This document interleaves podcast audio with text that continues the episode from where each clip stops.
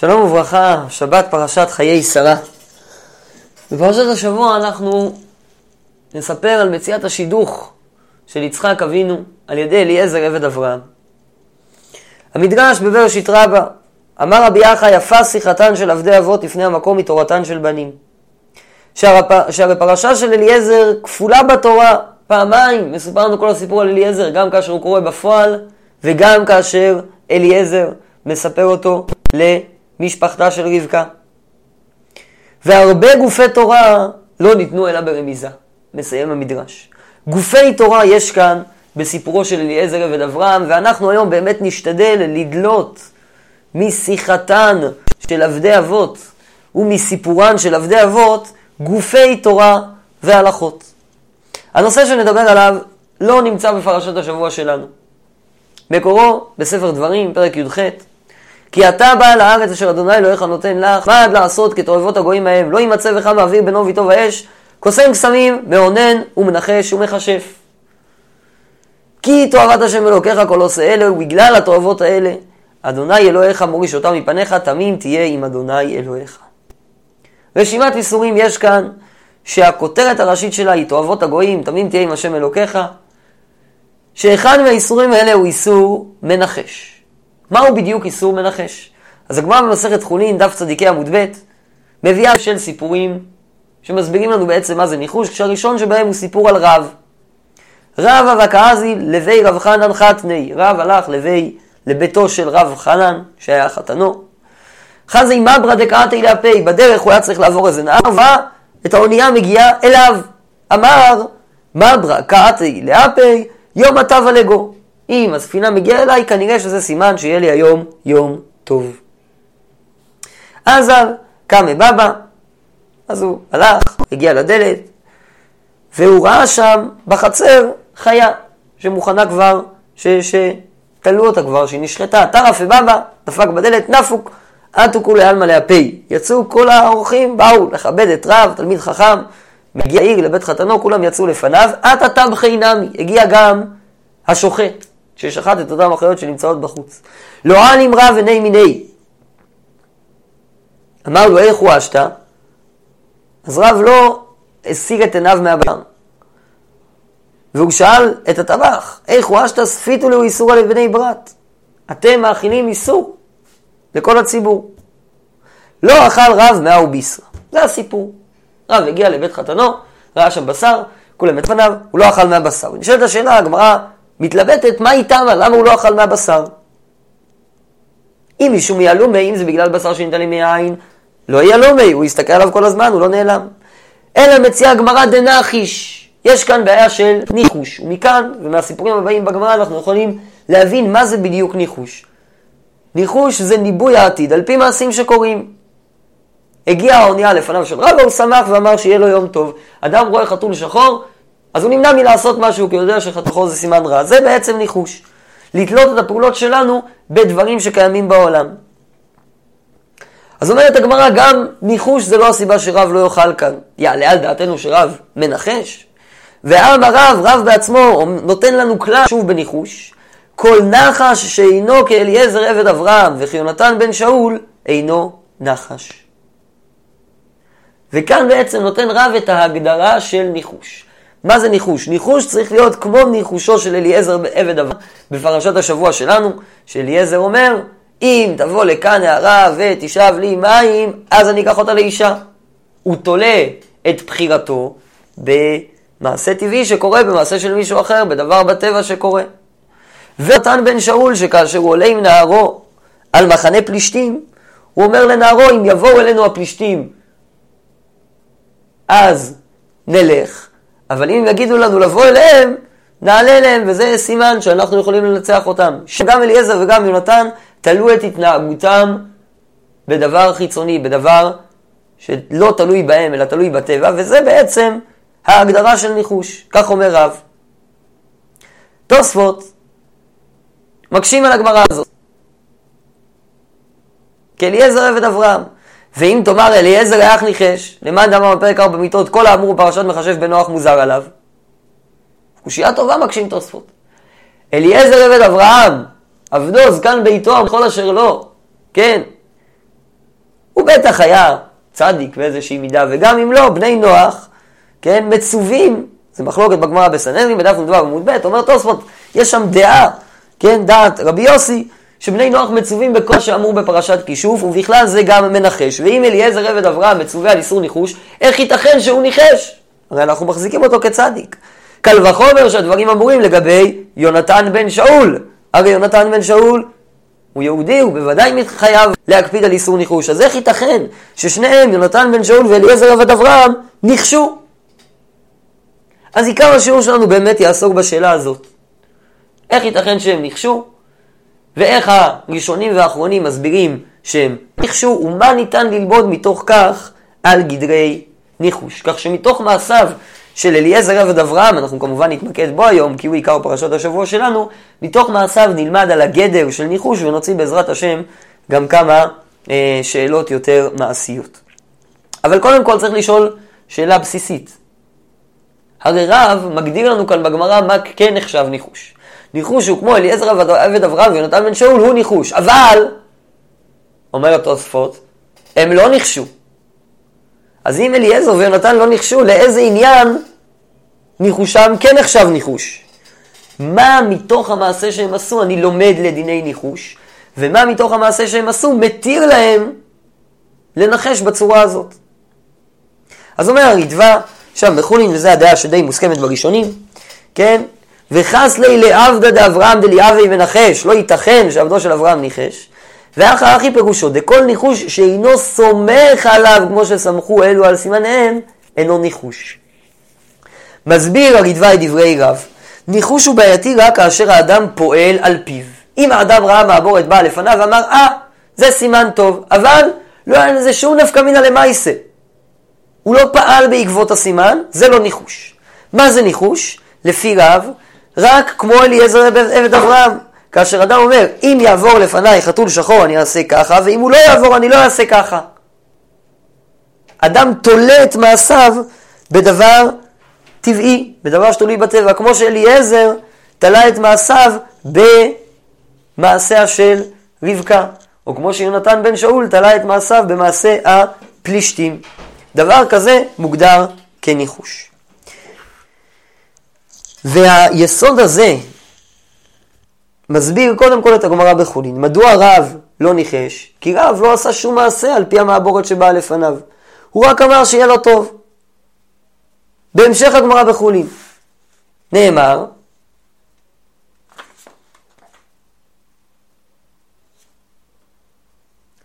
שבית ותינוק יש בהם משום סימן. אני לא מוצא כאן רגע את הגמרא בחולין, אבל יש בהם משום סימן. הנה, רב בדיק במברה, הסיפור שסיפרנו, שמואל בדיק בספרא, הוא הלך לספר, פתח בספר וראה לפי זה איזשהו סימן, רבי יוחנן בדיק בינוקה, הוא שאל ינוק, ותניא מסכמת שם הגמרא, רבי שמעון בן אלעזר אומר, בית, תינוק ואישה, אבל בשביל נחש יש סימן. אמר רבי אלעזר, ואודי יתחזק תלת הזמני. מסביר רש"י, מה כוונת הדברים? למה בית, אישה ותינוק, מה זה בכלל סימן? מה זה יש בהם משום סימן? ולמה אין בהם משום, משום איסור ניחוש? אז רש"י מסביר, יש סימן, סימן לבעלמא ואם יד אימץ לך בסחורה הראשונה אחר שבנה בית, או שנולד התינוק, או שנשא אישה, סימן הוא שהולך ומצליח.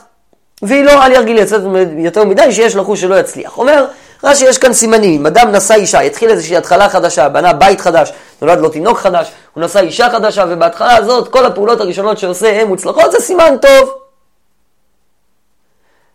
אבל אין כאן משום איסור ניחוש. למה? כי זה רק סימן.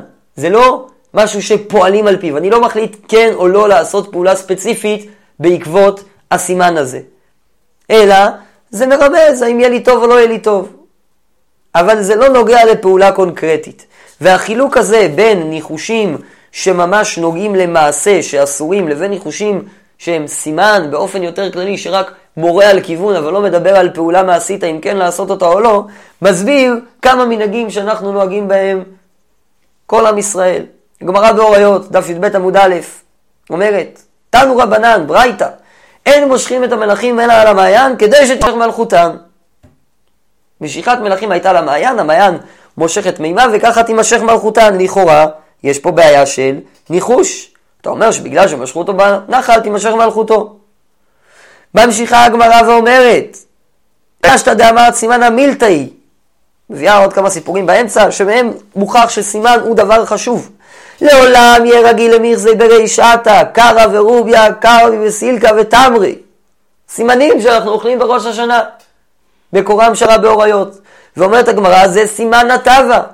זה סימן טוב שתהיה שנה טובה, זה בעצם מה שאנחנו עושים. מה, אנחנו אומרים שמי שאוכל תפוח בדבש שלו שנה טובה ומתוקה, זה ניחוש. לתלות את איך השנה תהיה במשהו ארצי. אומר בית הבחירה למאירי, זה לא ניחוש. למה? הרבה דברים הותרו לפעמים שהם דומים לנחש, ולא מדרך נחש חלילה, אלא דרך סימן, ההבדל שהסברנו. ניחוש זה רק שאדם פועל על פי הדבר שקורה בעולם, כמו אליעזר ויונתן שפעלו לפי מה שקרה בעולם. אבל סימן זה סימן, זה מתווה כיוון, המאירי כותב לעורר ליבו להנהגה טובה. המטרה שאנחנו אוכלים את הדברים האלה זה לעורר את ליבנו להנהגה טובה, לעודד אותנו שנה טובה, אבל אנחנו לא באמת חושבים שבדברים האלה הדבר תלוי. ויש עוד כמה מנהגים כאלו. השולחן ערוך כותב, סימן ס"א, באבן העזר, סעיף א', הרי מה כותב? יש אומרים לעשות החופה תחת השמיים, לסימן טוב, שיהיה זרעם ככוכבי שמיים. גם כאן לכאורה יש כאן ניחוש. מה אנחנו, מי שעושה חופה בחוץ זה לא הרבה, מי שעושה חופה בפנים הרבה זרע. לא, אלא יש כאן סימן טוב, זה ברכה לזוג, שהברכה היא על ידי אמצעי כן, אנחנו ממחישים את הברכה על ידי זה שממש רואים כוכבים. כמו שממחישים שתהיה לנו שנה טובה ומתוקה על ידי התפוח בדבש. אותו דבר גם כן באבן העזר, סימן ס"ד סעיף ג' ברימה. שם יש הלכה, היום כבר פחות מקפידים עליה, אבל נהגו שלא להישא נשים אלא בתחילת החודש בעוד שהלבנה במילואה. כי זה מסלל שפע, זו תקופה שהלבנה גדלה בה ולא מצטמצמת בה. גם כאן מדובר על סימן, זה לא שאסור לישא נשים בזמן אחר, אלא זה תוספת של ברכה, זה לא פועלים כאן מעשה ספציפי על פי המציאות, אלא משתדלים להתאים את מעשינו למציאות. בשו"ת רב פענים, הבן איש חי מביא תשובה ארוכה בכל מיני דברים כאלו. מקור התשובה היה מנהג מעניין מאוד, שהיו עושים בבגדד, שהיו תולים מעל היולדת שיפוד עם קרעיים של תרנגול ושבעה בצלים ועוד איזשהו בד, לא יודע בדיוק מה היה המתכון שם, והם האמינו שזה מגן על היולדת. אז אומר הבן איש חי, שאין בזה איסור ניחוש. הוא מביא עוד רשימת מנהגים, כמו יש שנוהגים לא לכבות את הנר במוצאי שבת, כי הם חוששים, נר השם נשמת אדם, כיבוי הנר חס אה, להיות סימן לכיבוי האדם, ואומר הבן איש חי, גם בזה אין שום בעיה. למה? מכיוון שכל הדברים האלה סימנו ואין בו ניחוש. זה רק סימן, לא פועלים על פי המעשה שקורה בעולם, אלא המעשה מהווה רק סימן בלבד. אז עכשיו אחרי שהבנו מה זה בדיוק איסור ניחוש, הגדרנו שאיסור ניחוש הוא לפעול על פי דברים שקורים בעולם, בואו נחזור לשאלת התוספות. איך ייתכן לומר שאליעזר עבד אברהם בפרשת השבוע שלנו ניחש? וכמה תשובות מצינו בזה בדברי הראשונים והאחרונים. ראשית כל, נציין שהדבר נתון במחלוקת. הרמב"ם בהלכות עבודה זרה, פרק י"א, הלכה ה', פוסק, סליחה, פרק י"א, הלכה ד', פוסק הרמב"ם. וכן אלו שאומרים, שחוט תרנגול זה שקרא ערבית, שחוט תרנגול זו שקרא כמו תרנגול, וכן המשים סימנים לעצמו אם יראה לי כך שדבר פלוני. ואם לא יראה לי לא אעשה כאליעזר עבד אברהם וכן כל כיוצא בדברים האלו, הכל אסור. וכל העושה מעשה מפני דברים אלו, לא כן. האחרונים הבינו ברמב"ם שלשיטתו באמת אליעזר חטא. והרייבד חולק עליו, ואולי הלשון יטערו הלשון, שרק כל נחש אינו כאליעזר ויונתן אינו נחש, והוא סבר של עניין איסור נאמר, ולא ילכי כאמר אינו ראוי לסמוך. ואיך חשב על צדיקים כמותם עבירה זו? אז גם הרייבד שותף לקושייתנו, אבל הרמב"ם סבר שאליעזר ויונתן חטאו. מעניין ברמב"ם שהוא מזכיר רק את אליעזר, ולא את יונתן, כי אליעזר עבד אברהם. וייתכן לומר ברמב"ם, על פי שיטתו של הרמב"ם, שלהלכה בני נוח אינם מצווים על כישוף. על ניחוש. כל האיסורים שם בפרשת המכשף. ולכן ייתכן שאליעזר עבד אברהם באמת לא כזה נורא להגיד שהוא ניחש, כי זה לא אסור לו. אבל על יונתן הרמב"ם באמת לא אומר את זה. צריך להבין מה ההבדל בין יונתן לאליעזר, וננסה לענות על זה גם בהמשך דברים. אבל אנחנו רואים שלפי הרמב"ם באמת מעשיו של אליעזר היו ניחוש לכל דבר ועניין. אבל, כאמור, רוב הראשונים והאחרונים לא מקבלים את זה, וכמה תירוצים נאמרו בדבר. נתחיל מדברי התוספות. אז התוספות שם כותבים, בהמשך דבריהם, שהנה חינמי, אליעזר באמת לא ניחש. ויש לומר דאותן הסבר שלא נתן לה צמידים עד שהגידה לו בתמי. הרי אנחנו יודעים שאחד ההבדלים בין, ידו מפורסם, שאחד ההבדלים בין מה שהתורה מספרת לנו על אליעזר, לבין מה שאליעזר מספר למשפחתה של רבקה, הוא השאלה מתי אליעזר נתן לה את הצמידים. אצלנו כתוב, ויהי כאשר כילו הגמלים לשתות, ויקח האיש נזם זהב בקע משקלו ושני צמידים על ידי עשרה זהב משקלם, ויאמר בתמי את. קודם כל הוא נתן לה את הצמידים, ורק אחרי זה הוא שאל אותה בתמי. אז למה הוא נתן לה את הצמידים? בגלל שהיא קיימה את הסימן שהוא נתן. הוא אמר שהנערה שתשקיע אותו תינשא ליצחק, באה נערה והשקטה אותו, הוא נשא אותה ליצחק, ניחוש.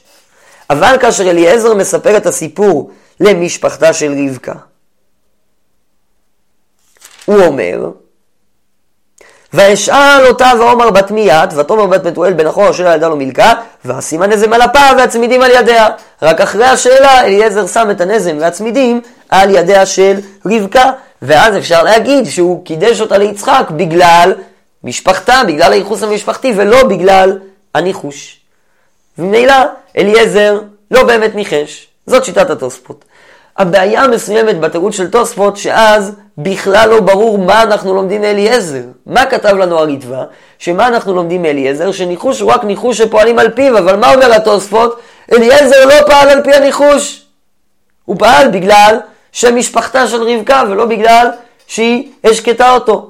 וממילא לא ברור לשיטת תוספות מה צריך ללמוד מאליעזר עבד אברהם לדיני ניחוש הכלליים. מה הדמיון ביניהם? הר"ן במסכת חולין, על אתר, הביא הסבר אחר. הסבר שיש לו הרבה השלכה למעשה. וכן נראה לי בתירוצן של דברים, שנחש שאסרה תורה הוא התולה דבריו בסימן שאין הסברה נותנת שיהיה בהם גורם תועלת לדבר או נזק. מתי יש איסור ניחוש? כשאין בזה היגיון. אבל גם באליעזר וגם ביונתן, מסביר הר"ן, היה היגיון לסימנים שהם נתנו. הלוקח סימנים בדבר שהסברה נותן, נודעת שהם מורים תועלת, הדבר או נזקו, אין זה נחש. שכל עסקי העולם כך, כל היום אנחנו תולים מעשים שלנו בדברים אחרים. שהרי אומר לי שאם ירדו גשרים לא יצא לדרך. אדם אומר, אם ירד גשם אני לא יצא לדרך. האם נגיד שזה נחש? לא, הוא לא רוצה להירטב בדרך, לכן הוא אומר שאם ירד גשם הוא לא ילך. אין כאן ניחוש. יש כאן דבר שיש בו היגיון. וכך מסביר הר"ן גם את מעשיהם של אליעזר ויונתן. שאליעזר יודע היה שלא היו מזווגים אישה ליצחק אבינו אלא הוגנת לו. ולפיכך לקח לעצמו סימן שאם תהיה כל כך נאה במעשיה ושלמה במידותיה, כשיאמר לה הגמיעיני מעט מים, תשיבנו ברוח נדיבה, שתה וגם גמליך אשקה, אותה שהזמינו מן השמיים ליצחק. אומר הר"ן, אליעזר נתן כאן סימן הגיוני. אישה שהיא כזו גומלת חסדים, שהיא משקה בשמחה, וגם את הגמלים היא משקה, היא מוסיפה על מה שמבקשים ממנה, היא אישה מצוינת. כל אדם היה רוצה כזאת אישה, בטח שהיא ראויה ליצחק אבינו, למשפחת החסד של אברהם. ולכן הסימן כאן הוא סימן הגיוני, בעצם הוא מבחן לאישה האם היא אשת חסד או לא, ולא סימן.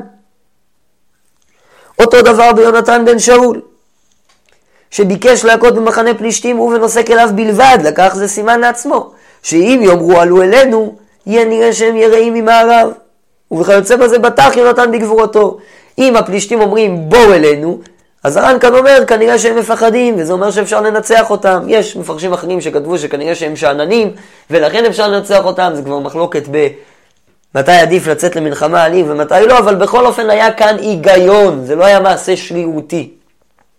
ואז דברי הרידווה הם מדויקים, אנחנו לומדים מאליעזר ויונתן שניחוש הוא דווקא פעולה על פי מעשה חיצוני לאדם.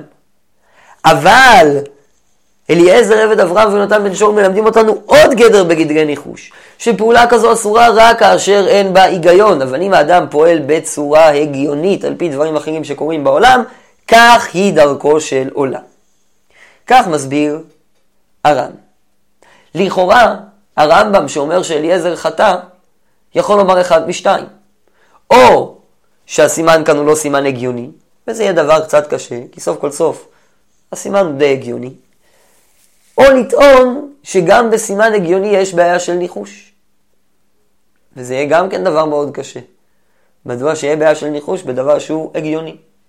אז אנחנו נשתדל עוד לחזור לרמב"ם הזה, אבל זו שיטת הר"ן.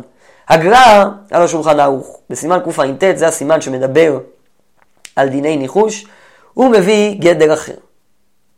בית תינוק ואישה, אף על שאין ניחוש יש סימן, כן, זה השולחן ערוך שם, וכותב, הרי מה, יש אומרים דאדם מותר לעשות לו סימן בדבר שיבוא לעתיד.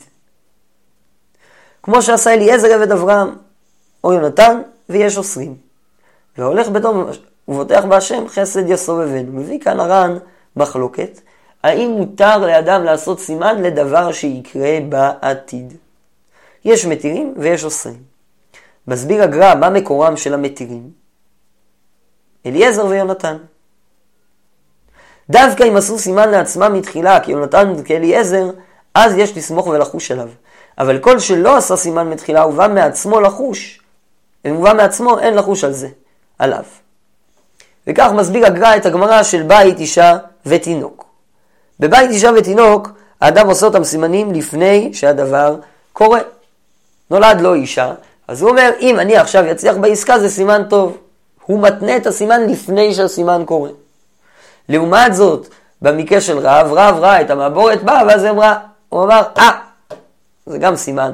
אבל במקרה של אה, ניחוש רגיל, כן? קרה משהו, ואז התגובה שלי להגיד, אה, טוב, אז אני לא אעשה את מה שתכננתי. בעצם ניחוש הוא רק תגובה של האדם למציאות, בעוד שכשאדם מתכנן, תולה את המעשים שלו מראש בדברים אחרים, גם אם הם לא הגיוניים לפי הגר"א, אין כאן איסור ניחוש. ונשאלת השאלה, מדוע? למה כאשר אדם מתנה מראש, אין כאן בעיה של ניחוש, אבל כאשר האדם לא מתנה מראש, יש בעיה של ניחוש. מה ההבדל בין שני המקרים? סוף כל סוף האדם פעל את פעולותיו בלי היגיון. על בסיס דברים סתם שקורים בעולם. הוא חושב שהוא תלוי, הרי מה הבעיה, טוב, פה אנחנו ניגע קצת ביסוד האיסור, מה הבעיה באיסור ניחוש? אז בפסוקים, הפסוקים מציינים שתי נקודות. אנחנו ניגע כרגע בנקודה השנייה, הפסוקים בפרשת בספר דברים מסיימים במילים תמים תהיה עם השם אלוקיך, פרשת שופטים. תמים תהיה עם השם אלוקיך, כאשר אדם הולך אחרי דברים אחרים, הוא חושב שהנהגות העולם תלויות בגורמי הטבע. אם עבר חתול שחור, זה אומר שאין לי משהו רע, אז אני לא הולך עכשיו. מי אמר? הקדוש ברוך הוא שולט בעולם. כאשר אדם פועל על פי דברים שקורים בטבע, על פי כל האמונות התפלות הללו, אז יוצא בעצם שיש פגם באמונה שלו בגיבונו של עולם. יש כאן סרח, אולי, של איסור עבודה זרה. ואז נשאלת השאלה, אז לפי הגר"א למה אין סרח כזה כאשר האדם מתכוון מראש? למה כאשר אני מתכנן מראש ואומר שאם יעבור חתול שחור אני לא אצא לדרך, ואז עובר חתול שחור זה מותר, אבל אם עבר חתול שחור ואז הגבתי ואמרתי שאני לא אצא לדרך זה אסור. נראה לי להסביר את הדברים על פי נקודה נוספת שמופיעה בגמרא בחולין. הגמרא שם בחולין ממשיכה ומספרת על אנשים ששאלו תינוקות, ביקשו מתינוק פסוק לי פסוקך ופעלו על פי פסוקו של התינוק. ונשאלת השאלה, מי מאיכי תייסי, מי יתיר להם לפעול ככה?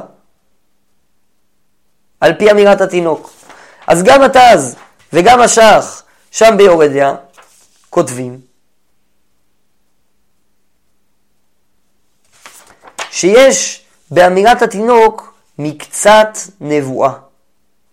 ניתנה נבואה לקטנים ולשוטים. כשתינוק פוסק פסוק יש כאן מקצת נבואה.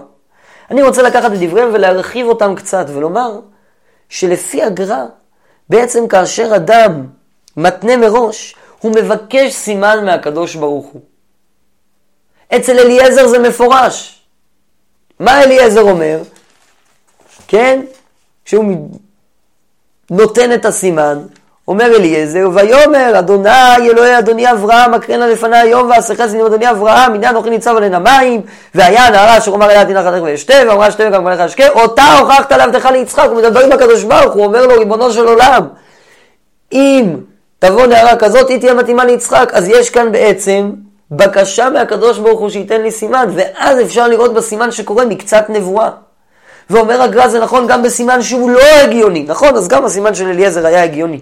אבל זה נכון גם בסימן שהוא לא הגיוני. גם בו, אם אדם מבקש לפני זה מהקדוש ברוך הוא, אפשר לראות את הסימן דווקא בתור אמונה בהשם. מקצת נבואה. אולי זו הבנת הגר"א ואותה דעה שמביא הרמ"א, שבאמת מותר לסמוך על סימנים שיתנו אותם מראש. הרמב"ם גם על זה חולק. והרמב"ם כותב בפירוש, שם בפרק י"א בהלכה ד'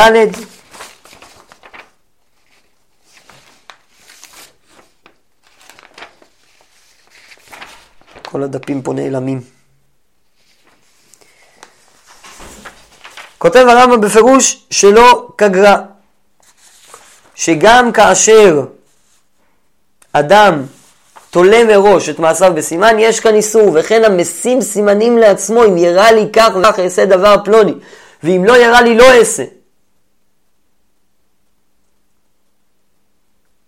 ועל זה חולק הרייבד, שזה מותר.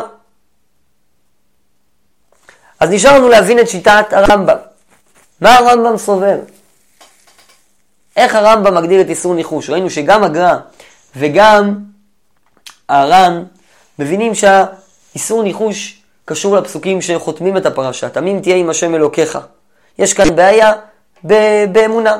כשאדם תולה את מעשיו בסתם דברים ולא מאמין ביכולתו של הקדוש ברוך הוא לשלוט בעולם, ולכן אם אדם פועל על פי היגיון, כבר אין את הבעיה הזאת, וגם אם אדם פועל על פי תכנון מראש, כבר אין את הבעיה הזאת, כי אנחנו רואים בדברים קצת נבואה.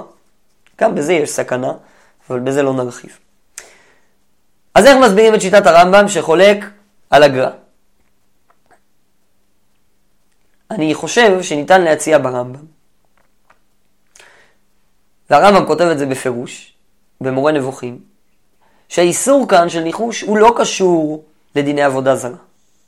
כבר ביארנו בחיבורנו הגדול, כך כותב הרמב"ם חלק ג' לפרק כ"ט במורה נבוכים.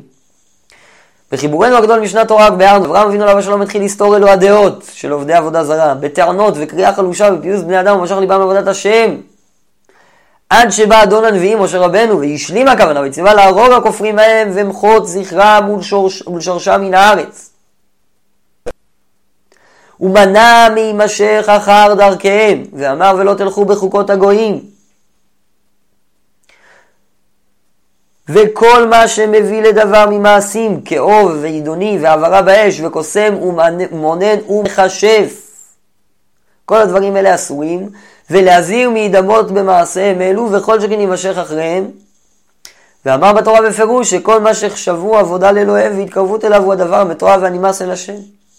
אז נשמע כאן ברמב"ם, לפחות בתחילתו, שהאיסור כאן הוא מצד קרבה לגויים, ובחוקותיהם לא תלכו. הגויים הם מנחשים, הם מחשבים, הם מעוננים. יכול להיות שזה קשור לזה שהם פחות מאמינים בקדוש ברוך הוא, אבל סוף כל סוף זה מעשיהם של הגויים. זה גם קשור למחלוקת כללית, האם יש בניחוש ממש או אין, הרמב"ם סובר שזה שטויות ניחוש. לעומת הרמב"ן שסובר שיש בזה מן האמת, ואדם תולה את יהבו במקשרים בינו לבין הקדוש ברוך הוא ולא בקדוש ברוך הוא עצמו, הרמב"ם סובר שאין בניחוש שום אמת. הכל אמונות טפלות. אז למה אסור לעשות אותם אם זה אמונות טפלות? הסיבה היא שאנחנו מדמים לגויים. ועל פי זה, לא משנה אם אדם תולה את הניחוש שלו מראש או לא, בכל אופן הוא מדמה לגויים שפועלים על פי דברים שקורים בעולם. ניתן להסביר לפי זה גם למה הרמב"ם פוסק שבני נוח אינם מצווים על ניחוש. אם אנחנו מבינים שניחוש הוא סניף של עבודה זרה, תמים תהיה עם השם אלוקיך, האמונה בהשם, אז אפשר לשייך את למצוות עבודה זרה.